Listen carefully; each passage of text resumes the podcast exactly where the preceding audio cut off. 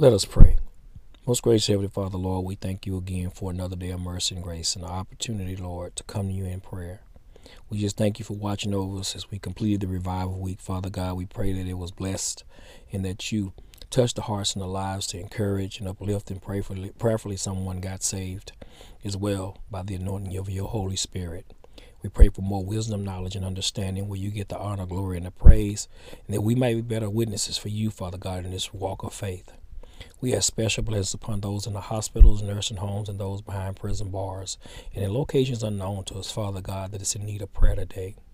Lift up those, Father God, who's lost loved ones. Comfort them and keep them and let them know they're in our prayers as well.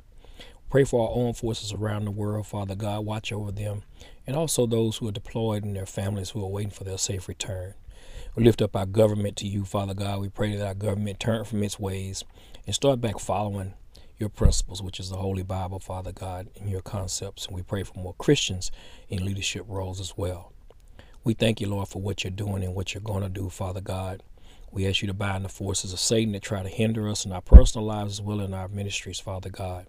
We pray for every church door that's opened up in your name, Father God. We pray for those pastors and ministers and teachers and members, Father God, who are just trying to do right by you, Father God. Give them strength as we go through these different times. We pray, Father God, for the vaccine of the pandemic with the coronavirus, Father God, in accordance with your will. But bless us all, Father God, to look to you, Father God, to seek out Jesus in our lives and find the joy and the happiness that you so provide us, Father God, individually and collectively.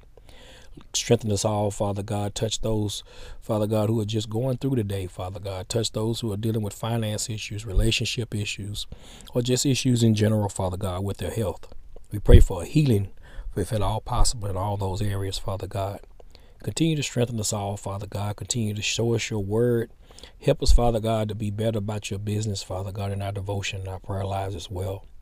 Grow us, Father God, where we're weak, Father God, and keep us to, to be humble where we're strong, Father God, that we might be better witnesses for you as well. We just thank you, Lord, for this time, this opportunity to pray for you, and we just want to give you this week as we move forth in the ministry and also in our lives as well, and also in our walk of faith, Father God. Continue to guide us and keep us and protect us, Father God, as we go down the dangerous highways and byways also. Watch over all the missionaries around the world, Father God, who are trying to share the gospel, because many are getting persecuted. Some have even been martyred, Father God. But watch over and keep them safe, Father God, in accordance with your will. Thank you, Lord, for what you're doing and thank you, Lord, for what you're going to do. And thank you, Lord, for all what you've already done.